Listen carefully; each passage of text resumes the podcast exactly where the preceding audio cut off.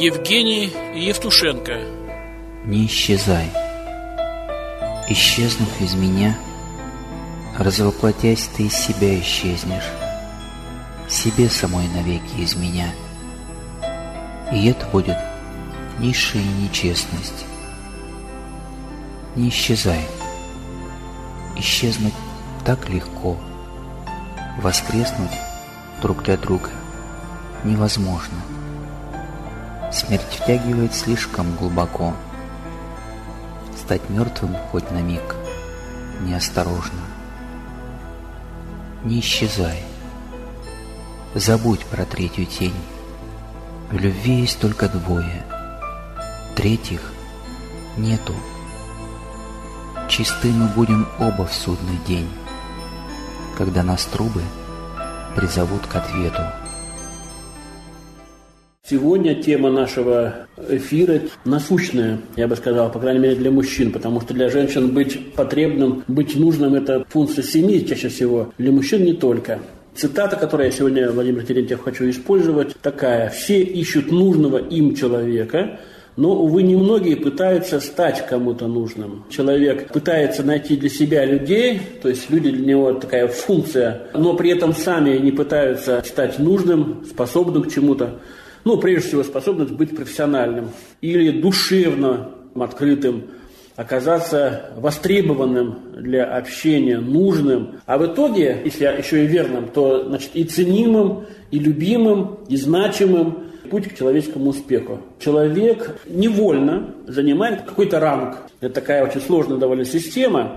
Сейчас она разрушается вот этим атомированием. То есть каждый вот ищет для себя нужного. А вот сам стремится для кого-то быть нужным. Ну, это я и так сгожусь как-нибудь уж, может быть, где-нибудь сбоку. Конечно, есть другая сторона. Чего изволите, человекогонство. Тут палка о двух концах. Именно самоподготовка это такая ответственность, особенно мужская, и забота по-настоящему воспитанного человека. Когда была супруга, мне все равно еще внимания очень много было. Но когда пришел ребенок, э, у меня начало вот это ну, возникать, что от меня внимание ушло на ребенка когда у меня забота начала проявляться своему детищу. Обрезание некоторое вообще происходило, эгоизм начал от меня отрезаться. Блажение давать, нежели брать. Проявилось тогда, когда ты начал служить когда мы начали ездить, э, кормить людей голодных, уделять время близким своим. Близкие твои сегодня это же не только твоя семья. Пока ты не начнешь служить людям, пока ты не станешь меньшим, не начнется прорыва без заботы о ком-то. Причем нужно вам взять такого человека, о ком заботиться, кого вы вообще не любили никогда. Возьмите того, кого ненавидели, кому была неприязнь, за него вообще говорит, никто больше не молился, говорит, только ты. Не то вот этого высока, как раньше, когда я был молодой, амбициозный, злой спортсмен, где решалось все кулаками, проигнорировать человека поговорить или принять, или подарить кому-то что-то, это ну, дорогого стоит в нашем мире сейчас теряется. Ваша жизнь начнется меняться, и те люди, которые окружают вас, они тоже начнут меняться. Все ищут нужного им человека, но немногие пытаются стать кому-то по-настоящему нужным, востребованным. Способность профессионально и душевно оказаться востребованным, нужным, а в итоге любимым и значимым. И есть в итоге путь к успеху человеческому то, что в итоге делает мир комфортным. Я, наоборот, гиперответственная. Моей жизни нету, есть жизнь окружающих. Там кому-то нужна помощь, я все бросаю, свои дела и бегу и помогаю. И это тоже неправильно. А это все идет с детства, когда в детстве что-то делаешь, а тебя недооценивают. Себя, чтобы почувствовать живым, ты начинаешь всем помогать.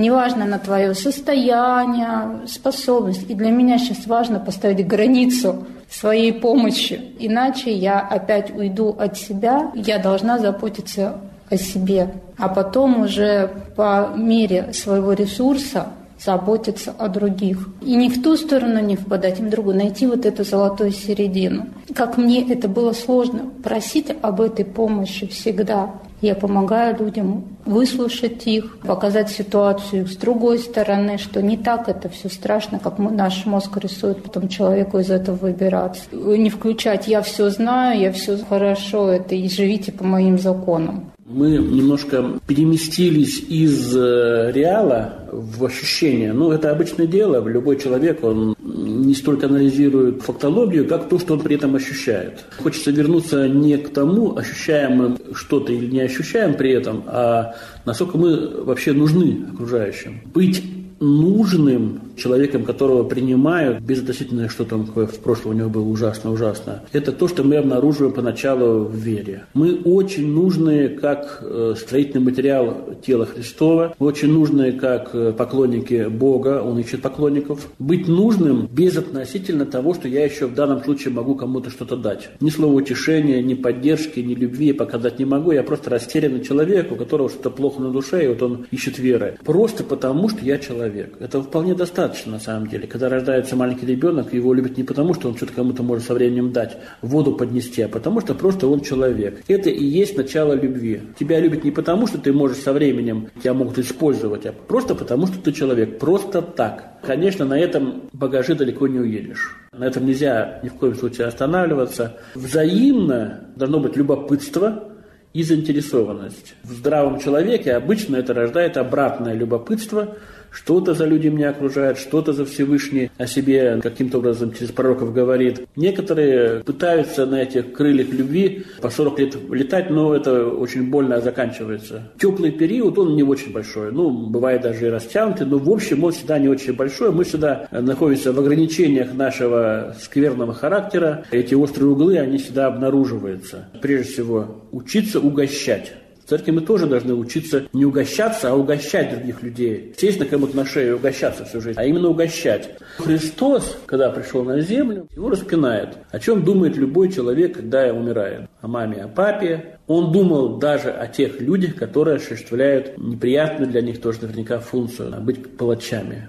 И даже о душе этих людей и о душе Сараспятого он думал. Что значит быть нужным? Видел нужды врагов, таких же несчастных Горемык, который с ними рядом умирает, и во всех этих нуждах он пытался соучаствовать. Вообще мужчин думает о будущем обычно после свадьбы, а женщина думает о будущем только до свадьбы. Вот она замуж вышла, ну и пускай он мучается. Это уже его проблема. По натуре мужчину любой Христос – это жертва. Он придавлен ответственностью, он задыхается от этих тревог, от груза. Если супруга обладает способностью быть помощницей, говорит, все наладится, не переживай. И это пройдет. Все, что с нами случается, вот функция жены, в данном случае умной жены, это в том, чтобы вот эту тревожность, которая существует, понимать и говорить, что ты не один, мы пройдем этот путь как бы нам не было тяжело или неприятно. В коллективе, в рабочем, как у начальника, или, ну и уж тем более в семье, если ты отец и муж, это человек, который тебе неприятен. И семьи вообще не выгонишь. Моя ответственность быть нужным не только тем, кто мне приятен, но и те люди, которые мне неприятны. Все может наладиться. Когда у вас все плохо, вы не торопитесь. Возьмите хорошее там дерево или металл, на чем вы умеете работать, ну пускай даже ватман, и красиво-красиво сделайте крупную надпись. Все еще может поменяться. И повесьте прямо на дверь или в другое место, где оно всегда будет у вас на глазах. Всегда должна быть надежда. Только в надежде можно быть и нужным. Профессия учителя – способность быть нужным. Есть такой замечательный рассказ у Чехова. Помещик не давал мальчишек учиться. Из них выросли, хотя и помещики, но дуболомы полные, неграмотные, не умеющие говорить. Вот что ждет наших детей. Мы все любим критиковать школу, если мы не будем систематически заниматься с детьми. Они будут грубыми, неотесанными, и это будут враги общества. Влиять на детей с помощью систематического обучения. При этом им это крайне неприятно, но нужно. Быть нужным – это не значит быть приятным. Это не человекоугодничество. Нужно продираться сквозь нежелание на работе, в церкви особенно, в школе, в той же, если ты педагог, продираться сквозь неприятие, быть нужным человеку, это указать ему на нужный ресурс. Хочется просто воздать людям, которые оказались нам нужными сегодня такой оркестр любви, чтобы мы с вами дожили до сегодняшней ситуации, какая бы она ни была нам казалась тяжелая. Огромное количество людей стали нам нужными. Большинство из них совершенно бесплатно, ругая нас, как наши бабушки, перебирая наши плохие качества нашей мамы. Но эти люди оказались нужными. И благодаря им Господь сделал нас такими, какими мы есть. Чудо Божьей любви – это люди, которые нас окружают каждый день. Самое большое наслаждение – это сделать то, чего, по мнению других, вы не можете сделать. Ирина Савинова. Дорогие, Быть нужным и востребованным – это, по-моему, звучит даже призывно, как и во все времена непростой жизни человеческого общества. Его составе есть каждый народ, как эгоисты, так и альтруисты, причем те и другие не молчат, а предлагают, если надо, защищать свою позицию. Я уверен, что все знакомы с этой ежедневной и повсеместной дискуссией людей. И что можно к этому добавить? Ну, наверное, новый стиль доказательств. О, этим теперь любят заниматься интернетские психологи. Какие дружелюбные советы они дают. Например, не примечать вечных неудачников, а то высусут всю вашу энергию, не связываться с попрошайками, чтобы не сели вам на шею, не ввязываться в различные социальные проекты, но лучше заниматься своим домом и так далее. Но другие призывают все-таки к более широкому профилю, совершать разумные поступки, которые может сделать каждый, если они лежат в основе каких-то глобальных перемен, направленных на улучшение жизни себя и других. Но, дорогой, ты-то и другой могут быть совершенно разными или по интеллектуальному уровню, или по психологическим подходам, или по социальной основе своей позиции. Вот, и умудряйся все это учесть, а и главное, себе любимому угодить. Вот как убедительно звучат слова «настоящее счастье», «истинная любовь с простом». И чтобы это понять, это иногда человеку нужно обойти весь мир, чтобы наконец-то найти это самое счастье, любовь и благодать в очаге собственного дома. Но, друзья, кругом-то нас по-прежнему не только наш дом, а окружающий мир. Да, конечно, у каждого есть душ, душа, которую нужно совершенствовать, тело, которое должно быть тренировано, и путь, который должен быть пройден правильно. Чем больше любви, мудрости, красоты, доброты вы откроете в самом себе, тем больше вы заметите их в окружающем мире. Ведь каждый день, когда встаешь и пробуждаешь свое хорошее настроение, ты несешь его другим и говоришь, благодарю тебя, Господь, за то, что у меня есть. Вот таким ты становишься, проникая в учение Христова – и лучшего и более верного для меня я не предлагаю вам вот таким пластично прочным, эластично гибким, ты тогда будешь нужен другому. Вы смотрите, какая важнейшая заповедь Божия. Возлюби ближнего, как самого себя. Какая высокая планка. Ну, правда, некоторые отговариваются, говорят, а я и себя не люблю. Ну, знаете, но все-таки не так сложно представить себе проблему другого и отозваться. Вот в послании апостола Павла Римлянам, в 12 главе мы читаем, «Будьте братолюбивы друг другу с нежностью, в почтительности друг друга предупреждайте, в усердии не ослабевайте, духом племенейте, в нуждах святых принимайте участие, ревнуйте о странноприимстве. Вот ведь как. Благословляйте гонителей ваших, благословляйте, а не проклинайте. Радуйтесь с радующимися и плачьте с плачущими. Будьте единомысленны между собой, не высокомудрствуйте, но последуйте смиренным. Не мечтайте только о себе. Никому не воздавайте злом за зло, но пекитесь о добром перед всеми человеками. И если возможно, с вашей стороны, будьте в мире со всеми людьми.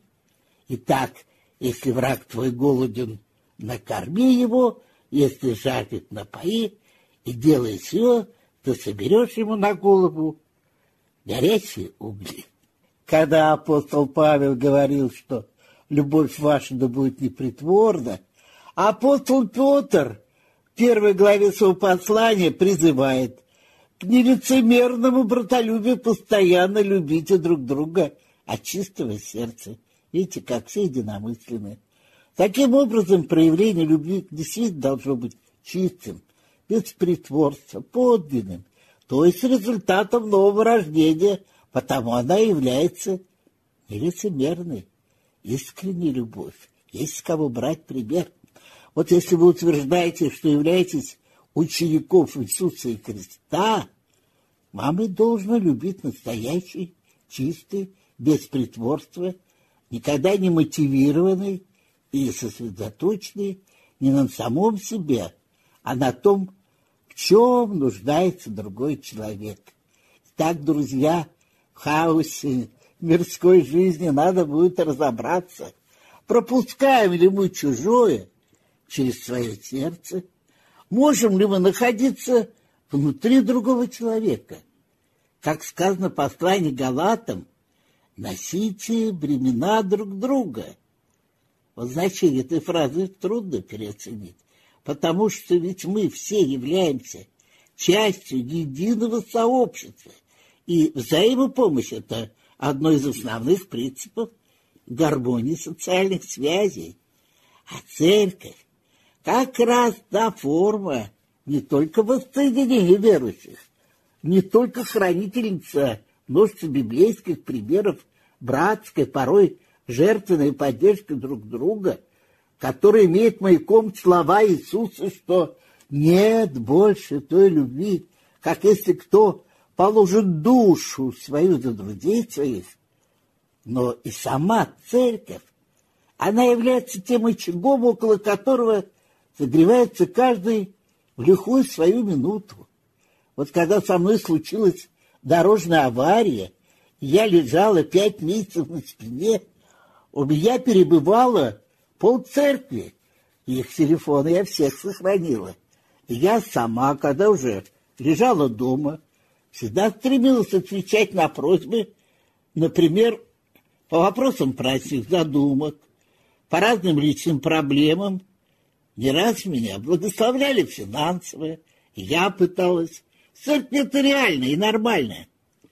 Но я скажу, и многие подтвердят, что вот такое сочувствие к другому, оно же заложено в самой природе человека, если он не замешан на эгоизме. Когда взрывается огонь войны, ведь многие идут добровольцами на фронт. Мой папа в 19 лет так поступил.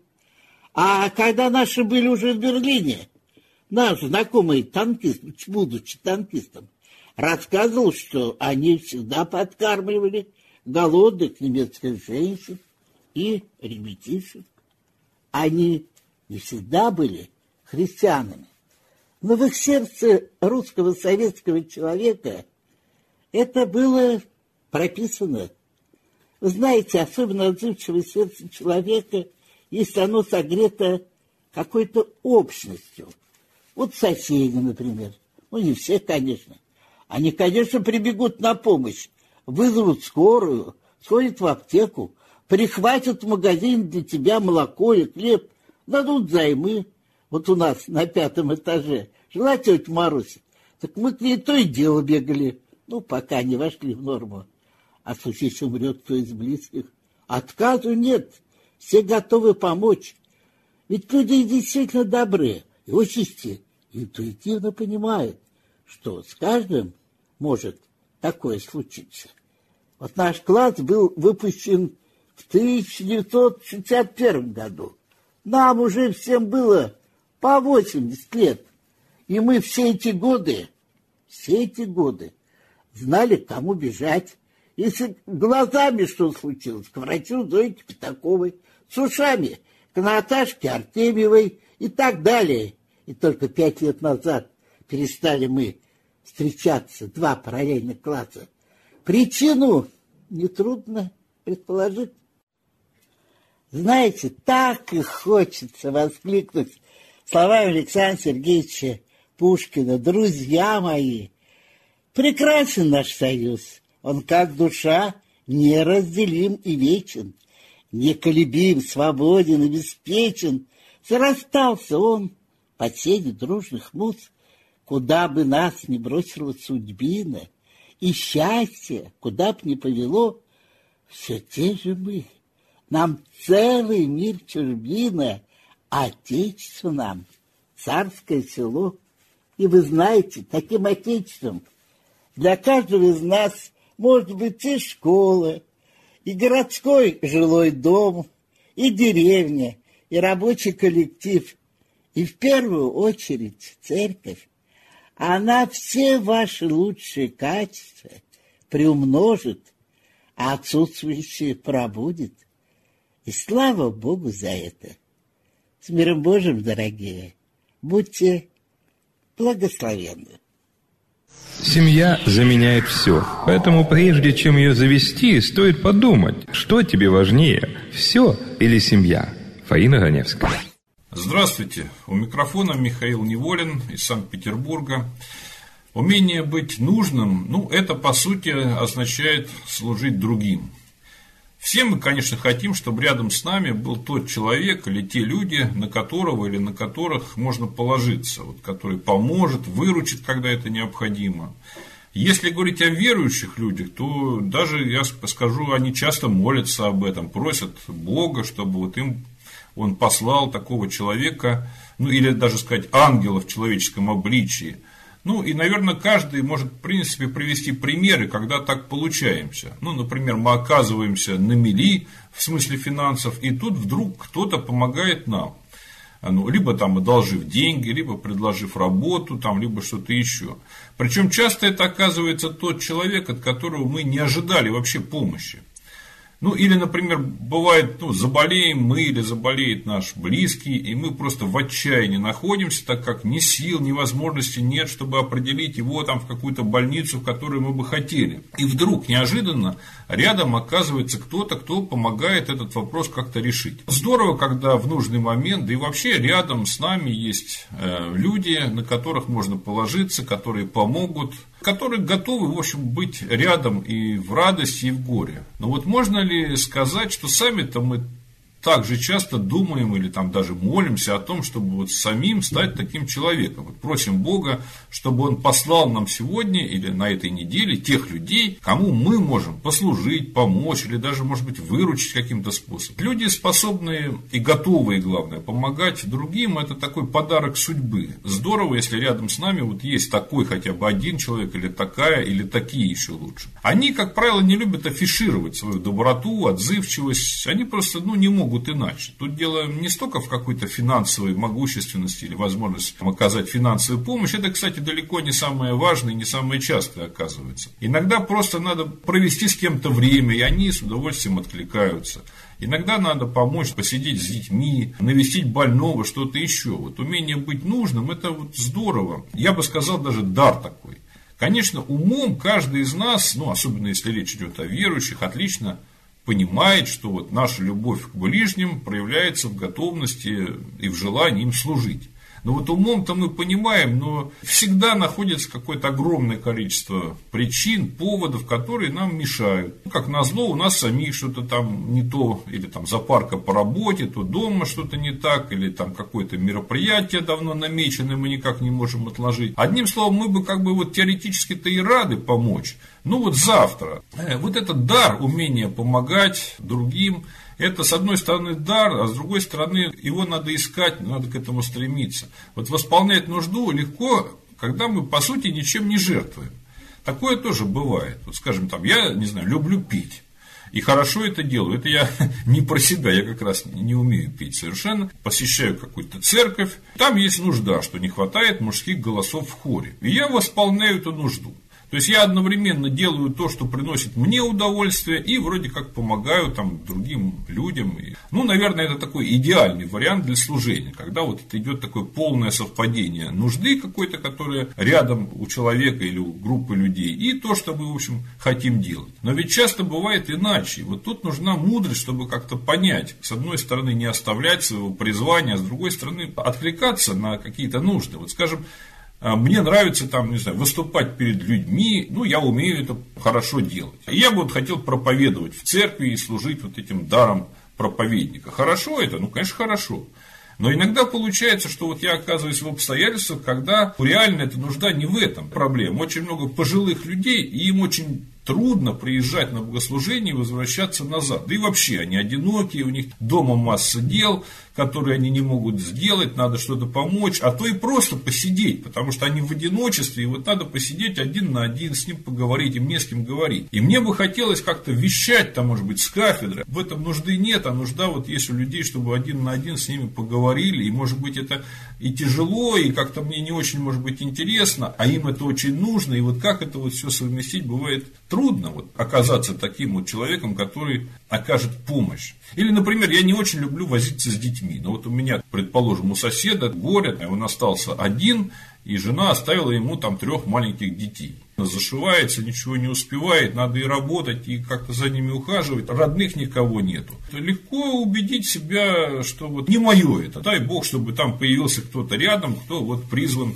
возиться с детьми, а это вот не мое, я этим заниматься не буду. Я думаю, было бы очень здорово, если бы мы почаще задумывались о том, чтобы оказаться полезными и нужными другому человеку. Просили Бога или судьбу, если кто-то не верит в Бога, да, чтобы вот на нашем жизненном пути встретился тот, кому мы можем помочь. Вот сегодня такой нам человек встретится, или на этой неделе, ну не знаю, в этом месяце. Помочь человеку, или на нашем пути встретился человек, который уже, может быть, и не надеется, что ему кто-то поможет, а мы бы смогли оказать эту помощь. Если вы хотите чаще встречаться с понравившейся вам девушкой, установите ей Windows 95. Когда я спрашиваю себя, нужен ли я, востребован ли я, этот вопрос ведь можно так переформулировать. Я единственный или нет? Если я востребован только как винтик и шпунтик, ты винтик в государственном механизме. У нас незаменимых нет. На этом стояли репрессии.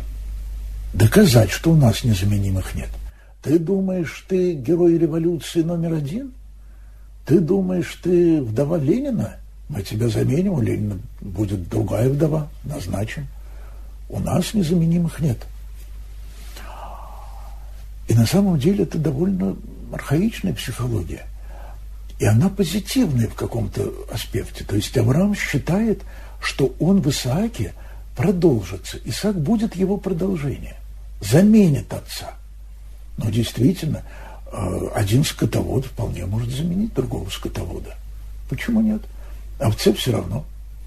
Передать навыки – дело не хитрое. Ну, то есть, наверное, дело хитрое. Но, тем не менее, ну, как хитрое. Вот меня научили пасти лошадей в совхозе «Красный Балтиец» за полтора часа. И коров я там тоже пас, и на такую работу. Крестьянский труд утомителен, но не очень разнообразен. И поэтому что один пастух, что другой. Ну, один трусливый, другой смелый. Ну, трусливого убьем будут только смелые пастухи, рачительные. Но один рачительный пастух заменит другого. Сын заменит отца и деда. И это прото вера в бессмертие. Но это бессмертие даже не через реинкарнацию, перевоплощение. Перевоплощение подразумевает, что в другое тело переходит какая-то такая вот неповторимая часть меня – а здесь просто никакой неповторимой части нет. Винтик и винтик, пастух и пастух. Мой сын э, будет делать то же, что я. Моя дочь будет также стирать и обстирывать своего мужа и кормить его, и рожать ему детей. Одна двуногая стиральная машина заменяет другую двуногую стиральную машину. Нет проблем. И нет человека. У нас незаменимых есть. Вот здесь-то мы и э, начинаем задумываться о том, собственно, что такое человек. Вот посмотрите, в Библии это, наверное, Экклесиаст. Потому что действительно самые старые части Библии, ну, пятокнижие, оно исходит из заменимости. Вот откуда все произошло, откуда ты произошел. И тебя называют, выкатывают генеалогию. Подразумевается, что какой дед, такой и внук. Какой Авраам и так далее. Мы потомки Авраама, гордо говорят потомки Авраама Иисусу, на что Господь отвечает, Бог из этих камней может сделать потомков Авраама. Но я думаю, что Спаситель был не так прост. Он подразумевает, что таких, как вы, потомков Авраама, Бог может сделать из этих камней. Бессердечные, пассивные, похожие друг на друга куски серого гранита. О чем речь? Может быть, Спаситель даже при этом показал, беседа ведь происходила около храма, на эти огромные мегалитические глыбы, из которых Ирод Великий строил фундамент храма. Все на одно лицо. Таких можно и из камней напечь. Это востребованность, но это востребованность кирпича. Один кирпич, второй и третий. Но затем проходит несколько веков. И вот где-то веке в пятом, видимо, записывается книга Экклесиаста. И посмотрите, у Экклесиаста какие претензии к жизни. С одной стороны, он разочарован в детях. То есть он уже понимает и даже подчеркивает, может быть, чрезмерно подчеркивает, что дети разбазарят то, что я скопил. Я не повторюсь в детях. Ребенок не будет такой, как я. Вот гад. В сериале «Основание» по научно-фантастическому роману Азимова, который сейчас идет, там, э, этого, кстати, в романе нет, но это интересная придумка. Там диктатор э, правит землей, ну, галактической империей на протяжении сотен лет таким хитрым образом. Он сделал три своих клона, э, но с лагом в два десятка лет. Так что в любой отдельно взятый период империю управляет один император в возрасте 60 лет, второй в возрасте 40 лет и третий в возрасте 20 лет. И возрастные всякие вот недочеты, чрезмерная э, э, свобода или, наоборот, чрезмерный ригоризм, они тем самым как-то сглаживаются, микшируются. И они себя там с регулярностью, вот тем же 20-летним шагом продолжают клонировать, обеспечивая как бы идеальное руководство. Ну, в общем-то, это, я бы сказал, наверное, если позвать золотую рыбку, многие бы такое предложили, пожелали. А, но Екклесиаст знает, что это плохо. Это только кажется, что мечтал бы, чтобы ребенок его повторил. Нет. Вы знаете почему? Потому что когда экклесиаст, человек, который вот создает этот утопический метод, допустим, я царь Соломон, как вот у Гоголя в «Женитьбе», ну, точнее, в кино. Вот если бы я был царь, и Вицин выскакивает на площадь. Вот. Но Экклесиас нигде не хвастается тем, что он повторил своего отца. Он, по нему, он, радует, он радуется тому, что он не Давид. И царство Соломона совсем другое царство. Это не высказано, но тем это интереснее. Многие из нас хотели бы, чтобы наши дети шли по нашим стопам, но никто из нас сегодня не хотел бы идти по стопам родителей. Никто. И родители, в общем-то, даже этого не очень поощряют. А если это случается, у элит бывает, без клонирования, воспроизводит, то это, ну, 5-7 поколений, а потом все равно нужен приток свежей крови. Вырождается. Так устроен человек. Вырождается. Значит, все-таки главное в человеке тогда быть незаменимым. А что значит быть незаменимым? Формулируем иначе. Быть единственным.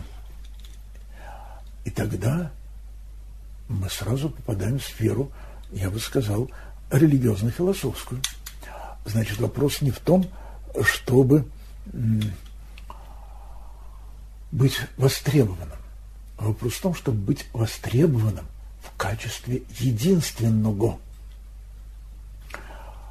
В том же XIX веке, в конце XIX века, ну и в середине тоже, вот начинается промышленная революция. Она же страшно обезличивает вообще-то человека, который э, ну, на производстве. Даже если это миллиардер. В конце концов, один миллиардер и другой миллиардер, они, ну, у тебя 140 миллиардов, у меня 40 миллиардов. Чем мы друг от друга отличаемся?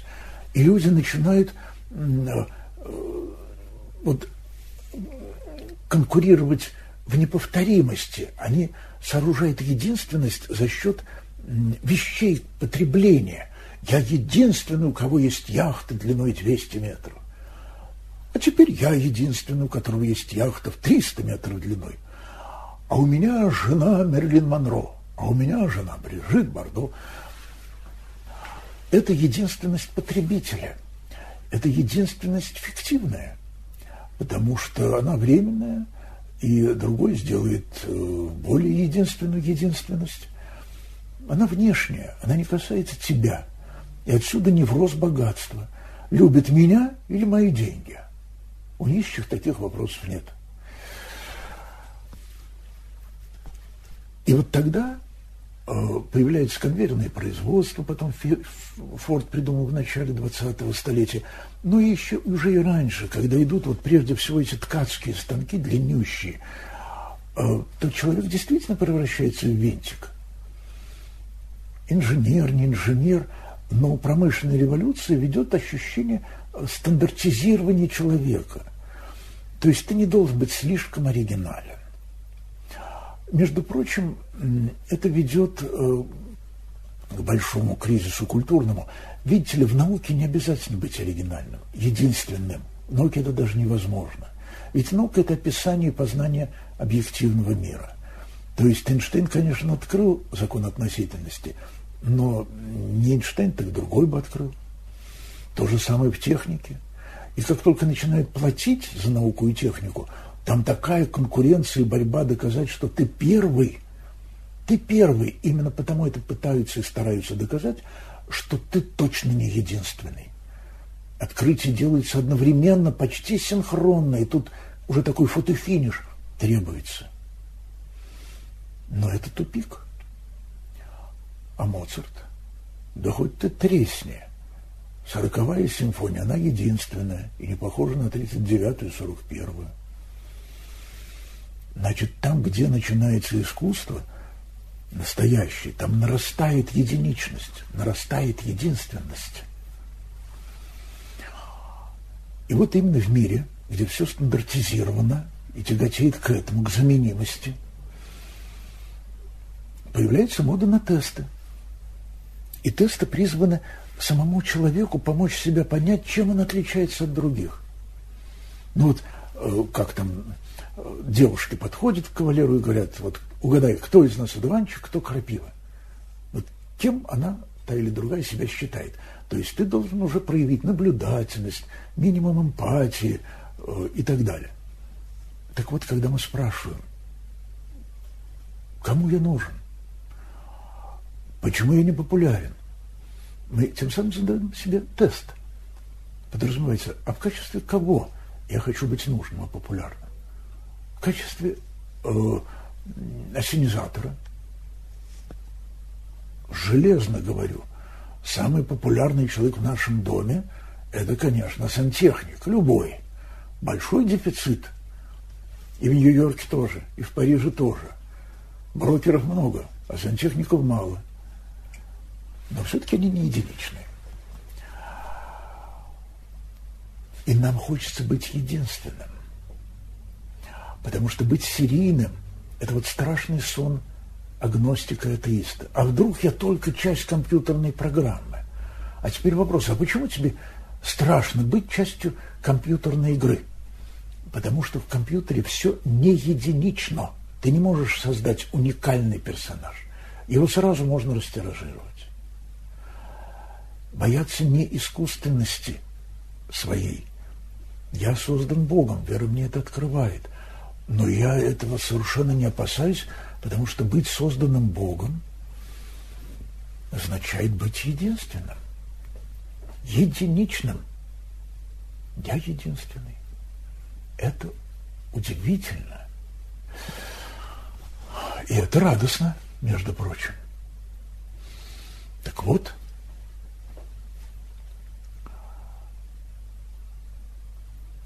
Значит, оказывается, чтобы быть востребованным, не быть лишним, надо быть единственным. И, может быть, я буду э, талантливый писатель, алкоголик, но единственный. Я не сделаю открытий, но я пошел на смерть. Причем не как все, а вот каким-то единственным образом. Любое тиражирование – это грех. Мы до этого еще не очень доросли – но вы понимаете, когда я каюсь в том, что я там, не знаю, прелюбодействую, смотрю на женщин с вожделением, лгу, э, идолопоклонствую, завидую. Смотрите, что общего у всех этих грехов? Серийность. Не в том смысле, что я это делаю серийно, хотя это само собой, но это может любой искусственный интеллект сделать, если его попросить. Искусственный интеллект. Посмотри на женщину с вожделением. Слушаю и повинуюсь. Это вопрос фотоэлементов.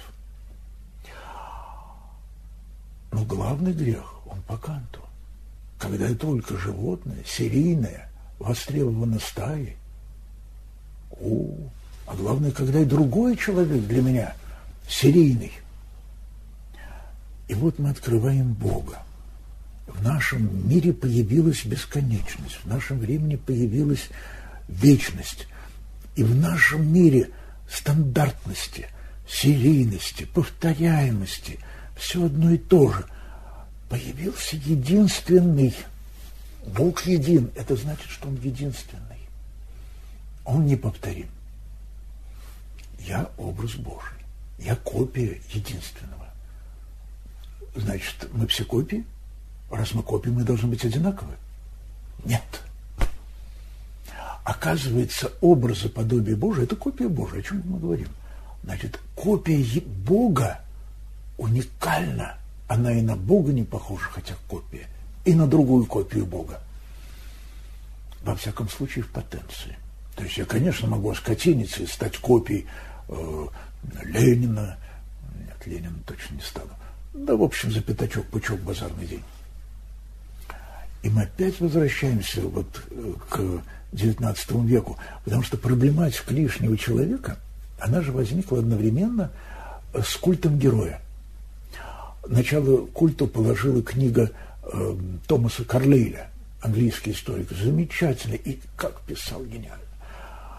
Э, и вот он, собственно, дал тот импульс, который у Достоевского в «Преступлении и наказании», что есть люди гении, которые делают жизнь, историю, а есть пассажиры. Карлей был прав, есть люди гении.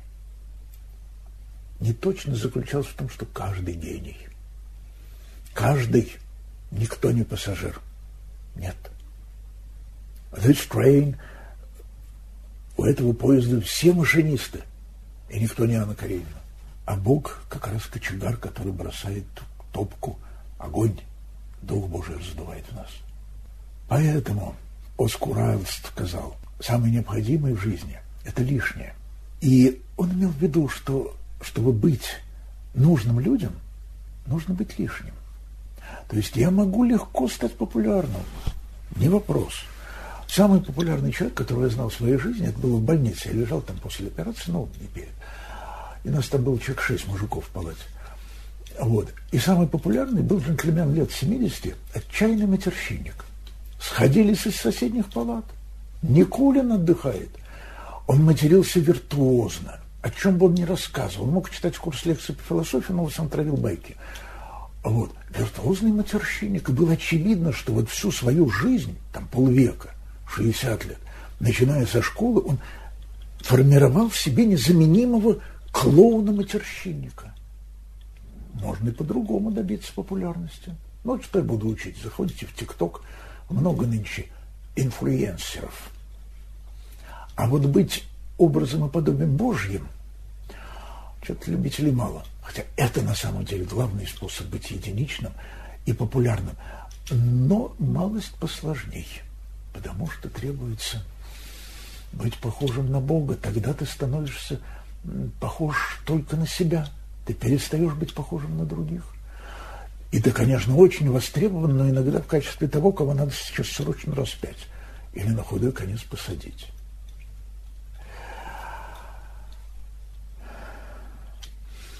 Так что, во-первых, к числу грехов, в которых мы каемся перед Богом, это грех, когда люди нам нужны, когда они нам требуются.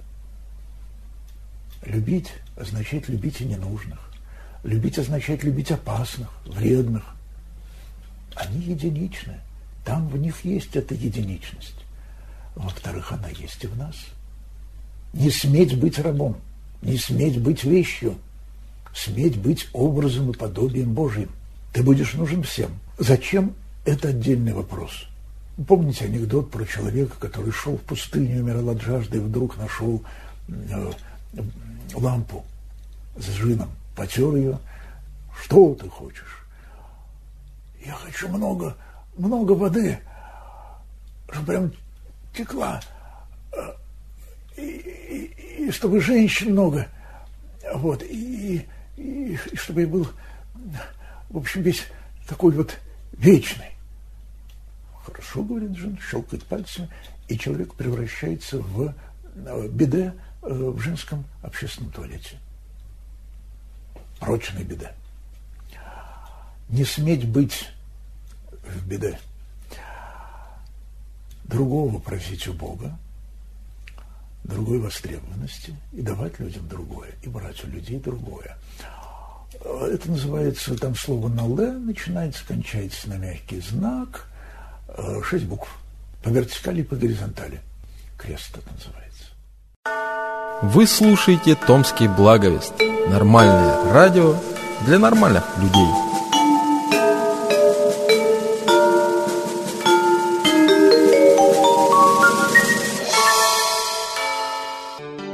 Здоровье, достаток, друг – и молчаливая жена, послушный сын и полезное знание – вот шесть благ в этом мире –